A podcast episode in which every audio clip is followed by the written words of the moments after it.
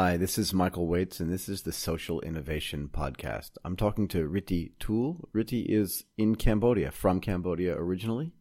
You want to give just a little bit more background? Hi, Michael. Uh, yeah, my name is Riti. I'm from uh, Cambodia, uh, in a province called uh, Kandal, um, or Sang district. That's where I was born, and uh, and study and everything there before I moved to Phnom Penh. Riti, tell me a little bit about this. Like one of the earliest introductions you have to technology, besides Linux, which you've explained to me, is Bitcoin. You want to just tell me a little bit about your background with Bitcoin and what it kind of led you to do?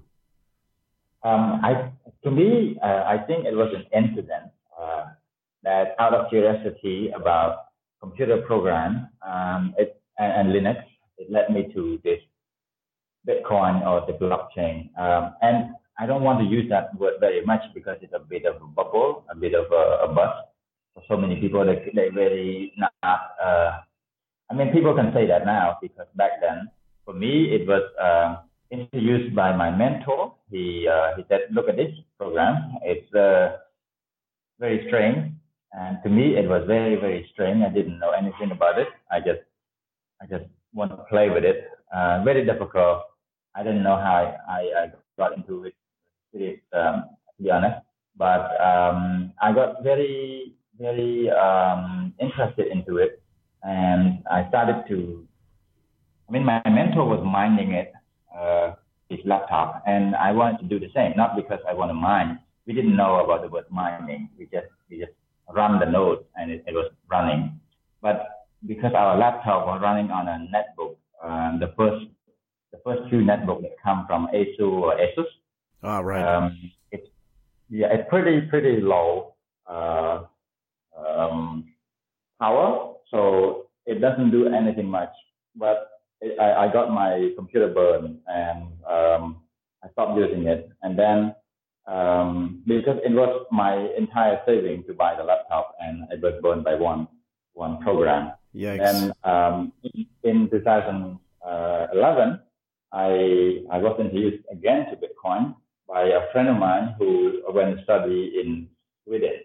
And um, through, through a website called We Use Coin. And this was a bit more uh, explanatory, like more, expl- more explained uh, about what is Bitcoin, what is the coin, what is the money. Uh, but I feel I feel a bit worried about my other computer, uh, and I was very busy running small world. So, but only back in 2013, um, I start thinking about uh, because it it keeps coming back to me, and and in my life philosophy, uh, anything that um, come back keep coming back to me, it must be something meaningful.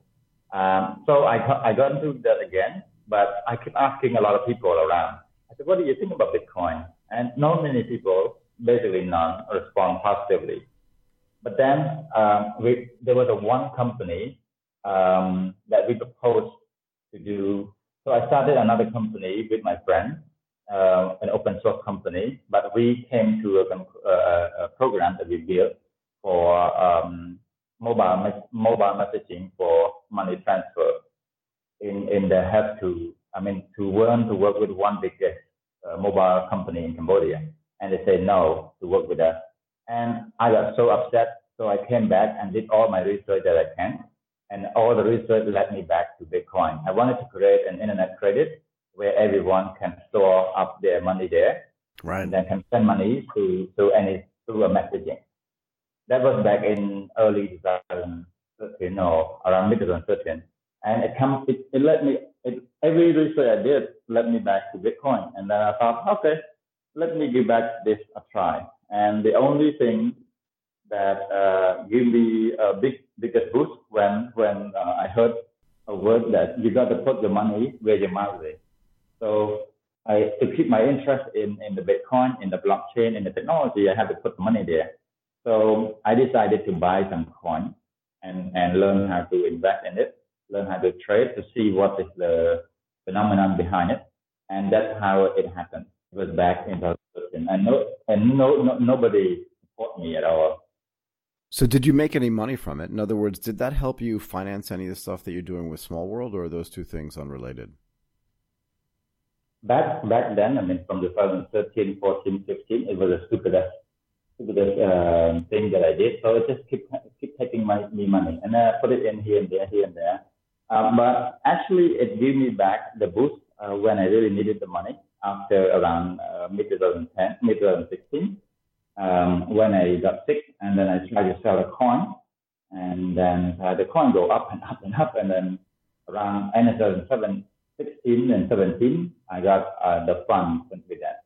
Basically, from 2016 and 17 uh, and early 18, uh, I used most of my coin to fund most of the things that I do. Good for you. What a great outcome. So why don't you tell me a little bit about Small World as well? What's the idea around Small World and what does it do for sort of small and social style enterprises? Um, so Small World started as a co-working space, but shortly after we realized that co-working space won't work very well for us. Um, so we we um, because co-working space idea was starting out in uh, the West and right. it worked pretty well because of the Western people are able to pay like five dollars, ten dollars an hour or a day they work. And Cambodians don't do that. So we really study into what Cambodians need and the young. And the idea of starting Small World was about me because I gave up my school in 2006. Um, and I, I felt missed out with new opportunity or new challenge. Uh, and I want to be close to young people that are more educated than me. So that was the idea of Small World. And, and so building up Small World, um, fast forward, we now come to the conclusion that uh, we want to support, uh, so there, there are three main activities. One is to support early stage company and small business by providing them a, an affordable office space, meaning that a low cost office space, but if they really, really need the, the office and don't have the money, we can also negotiate with them and give them some three month, um, 50% uh, uh, low cost uh, discount or even 100% discount for them to test out the idea. If you give them a discount, sorry to interrupt you, if you give them a discount, do you take equity in their companies? Is that just one way that you can sort of decide to give them it for free? Yeah. No, we don't take anything. I mean, discount is a discount. It's not an investment. Okay, interesting. Okay. If you, if you, if you like them, if you like them, we have them more with financial understanding, and then maybe a little bit of money. And and, and uh, we give uh, like a uh, financials, um, financial study, financial plan, uh, basically a financial part of the business uh, support, and then a little bit of money and more of the support on the side. Got and we take a little bit of equity. That is the second activity. Okay. The third is that after all of this year, we, we, we have startup we don't see so many significant startup company that doing anything very hard. So the, the, the current activity, the third activity is is doing do the hard thing that people don't like to do. Like so, what? like for example, uh, investing in in uh, building a new hardware, wanting uh, plan to uh, like it's almost impossible that we say we will build a factory for electronics in Cambodia. But because this is really hard and almost impossible, people don't do it, and we should do it.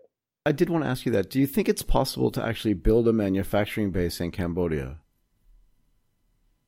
Yes, it is very possible. Whether it makes sense or not, this is another question. Right. Um, I mean, we, my, my team and I put two years of effort studying manufacturing in China uh, go there, come back, study with them, work with them.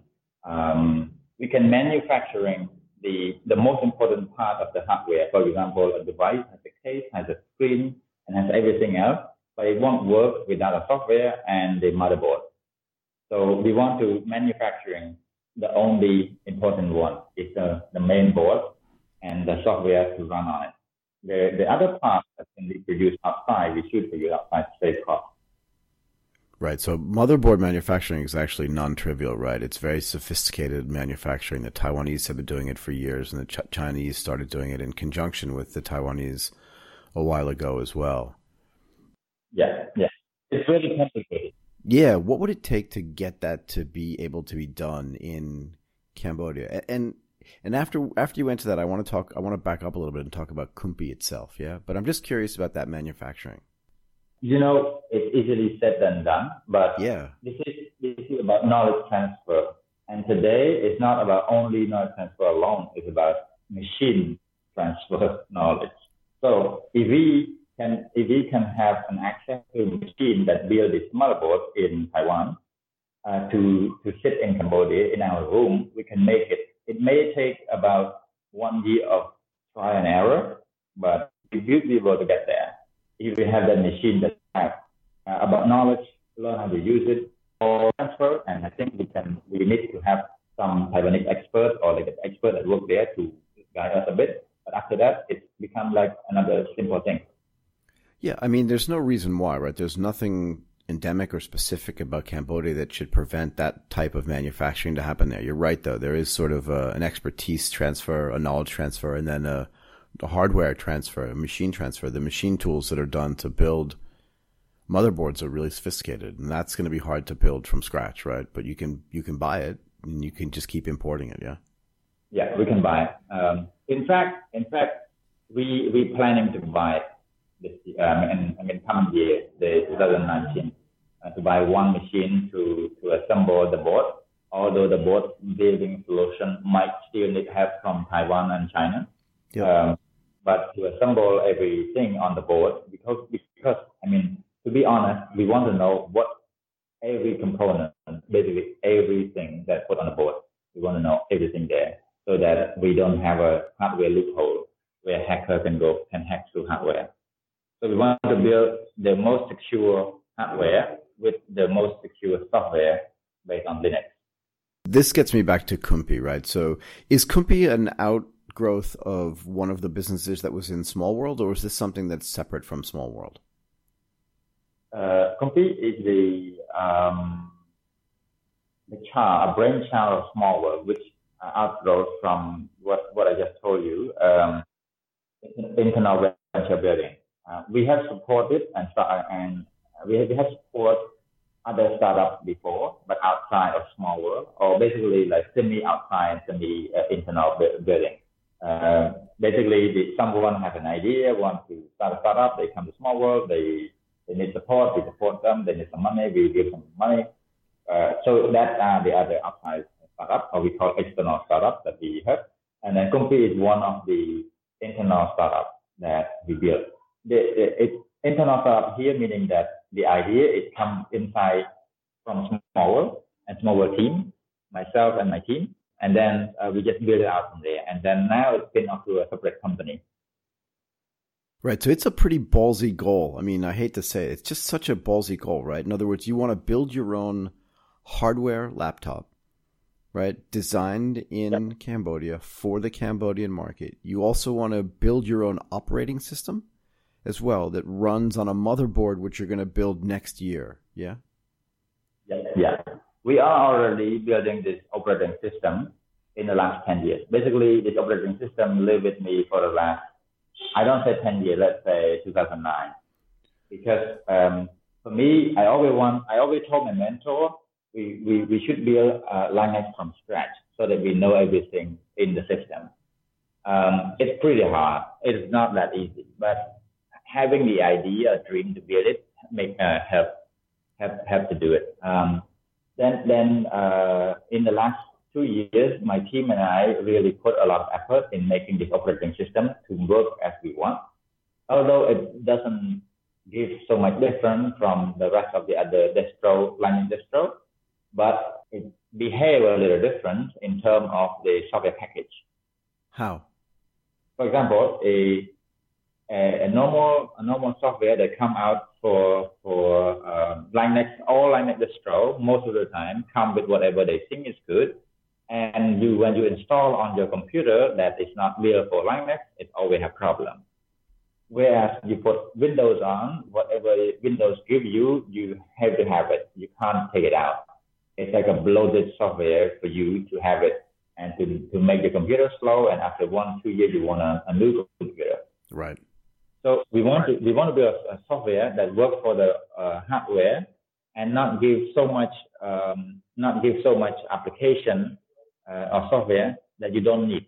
Uh, if, if you need only an office, then only take an office. If you only need um, um, for the web development or like development program, basically uh, you just need that.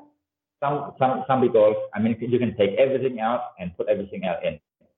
This is the, the freedom of Linux, and we make the computer very very fast, even though it live on uh, not very high sophisticated hardware, but it works as fast as the high sophisticated hardware that runs uploaded software. I'm not sure if it makes sense. No, it makes perfect sense. So the idea is that if you run, let's just say, let's just say it explicitly, right? If you run an Intel-based laptop and you run Windows software on it every few years, you know, when Microsoft comes out with a new version of Windows, and it just has way more stuff on it than maybe you need or you asked for, and frankly, you don't even want to upgrade.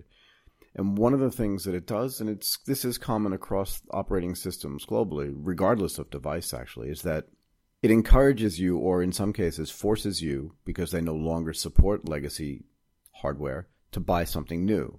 That's on purpose. And essentially, what you're saying is you want to flip that bit. And what you want to do is you want to say, look, there's no reason why an i7 processor today, that's built today, that's state of the art, in five years or six years, should slow down to a crawl merely because the software that you're putting on it is now doing too many things that you don't need. So the idea is that you want to build a really lightweight or even a componentized software using the Linux distribution so that the hardware can last much longer as opposed to yeah. Building in, you know, the likelihood that you're going to have to buy a new machine. Right? Yes, yes. So, so we want people to spend less on the hardware but but, but more more focus on on what is happening in the software. I mean, um, the company mission is to build a next generation of engineering. If we always need new hardware, that means we are very slow in terms of the engineering uh, part of the software. And um, the world is eating up by software, although it will rely on some hardware to work. But without the software, nothing will work. Um, therefore, uh, the, the, the, the part that we, we want to force is, I mean, not force, encourage is, is the um, engineering mindset on how to make a slow computer hardware uh, fast. Yeah, I mean, right. I completely understand. And how is that going? So, what's the status of Kumpi as it is right now? Are you selling laptops as it stands? How do you design them? How big is the team? I'm really curious what the status of that company is. Um, currently, we grow a lot of interest, people that want to work with us. We have eight core team, including myself, and then we have new apprentices we call them apprentices, not intern, because most of them look like they're going to work with us for a long time. Mm-hmm. Um, these apprentices are learning how to build software uh, from scratch. They have some background from computer science, uh, like year one, year two students, but because um, where, whenever they come here, they learn completely new things. So it's all from scratch. Um, the, the computer at the moment, we, we did pre-sale, uh, pre, pre-sale um, early uh, July, and uh, by now I think we cover around four, 500 uh, orders, and people are keep coming back. We built 1,000 computers so far, and um, our goal is to, to sell to sell out 1,000 before the end of the year. It looks like it's uh, going to be faster than we expected. Good for you. Um, what do you want? You know, we talked earlier about you know, you don't always have to be at the stage where you are today. Like, there, there, you can affect change, right? And you can have a big impact on people if you show them the way that they can affect their own change. And without getting sort of really deep into a conversation I want to have in a few minutes, actually, but how do you, what do you want young Cambodian students to think when they look at Kumpi and compare it to, you know, other computer manufacturers' products? What's the vision there? I want people to look up to the sky and rather than um, walk walk face down to the to the earth. Um, be I mean um, maybe a bit ballsy um, or a bit arrogant to say. I like it. When I said that, I meant I meant I thought it was amazing. Like it's you have to with with no risk, there's no return, right? Full stop. There's no way to accomplish anything unless you try something that people think you're going to fail at. Yeah. So so we want we want people really think past nationalism. Nationalism is good, but it's not it's not it's not very, very good so far. We have learned, uh, because of nationalism, we have Khmer Rouge. Because of nationalism, we have we lost so much. And not about losing the land for us, for me, about losing the generation of people that, that can build and improve life. Um, right. So for us, we want people to think past this uh, um, border. Basically, Cambodia is not border at the moment not border with Thailand, Laos, and Vietnam and the sea anymore. Cambodia border with the sky, not just only border with America or like they, they, everywhere on earth, but border with the sky. If we can sing to the sky, we we border with the sky. There's no limit to that. And and with with the current population growth in Cambodia, in Cambodia, uh, this can happen very quickly. I mean, people who are young, very brave, they don't think very much, although they, they, they, they can do so much uh, with their time if we lead them and give them the right tool. Yeah. So with Kumpi in hand, we want them to use it as a tool, not as a computer. Any anything they want to do with with that tool, is up to them. Either to use as an office or to, to teach them to learn how to program or to teach them how to learn game. It's up to them. But but we, we wish we wish they take the computer and learn, I mean, teach themselves some programming language. Because in the next five to ten years, anyone who don't speak a computer language equal to speak no language. Right. One one uh, like equal to don't speak one language. For us, I mean, we, we believe that. So that's what we want to see. Right. So there's a there's an old saying, and you're going to recognize it, but then I'm going to finish it with something different. Right. There's an old saying: if you give a man a fish, he eats for a day. If you teach him to fish, he eats for life. But there's a follow on to that that I heard recently that I liked, and that is if you completely change the way you teach people to fish and just change the fishing industry completely, then you've had real impact. And that's what it sounds to me like you're trying to do. In other words, you're not just trying to teach people how to make software and you're not just trying to teach people to, you know, to learn how to program. What you're basically trying to do is change the way they learn about these things. And by changing the entire system, giving them the power and the freedom to do things that they didn't think they could do before. Is that fair? Yeah. Correct. Yeah. That, I mean, that leads us to something that, um, uh, I mean, I always dream to see that happen. I don't dream that I would do that. Um, because it's pretty hard. it is super hard, but everything you're doing is hard. Like nothing you're doing is easy. And and I'll tell you what. Yeah. It's not worth doing if it's not a little bit difficult. Right. Yeah, correct. I mean, I wake up very early in the morning and the smile in my face come out of nowhere because you know that something we do here is it's pretty fun, although pretty hard. I mean, people, some people don't understand it and, and they, they expect something different and pretty hard. But but I mean, for, for me, I, I, I would I would want to see someone else do it, and if no one no one else do it, then then people do it. Um, such as um, an education. I mean, we dream of having a computer in every hand of the next generation. Although we don't want to completely destroy the people, I mean, disengage the young generation from nature. So we we we we need to really think how to give this tool to the next generation, yet um, giving an access or encourage them to study social science or natural science, understanding what important, not just the computer, not just the science, not just the sky, but also the nature around them, the living part, uh, the pollution, understanding. A lot of a lot of things have to be put in place.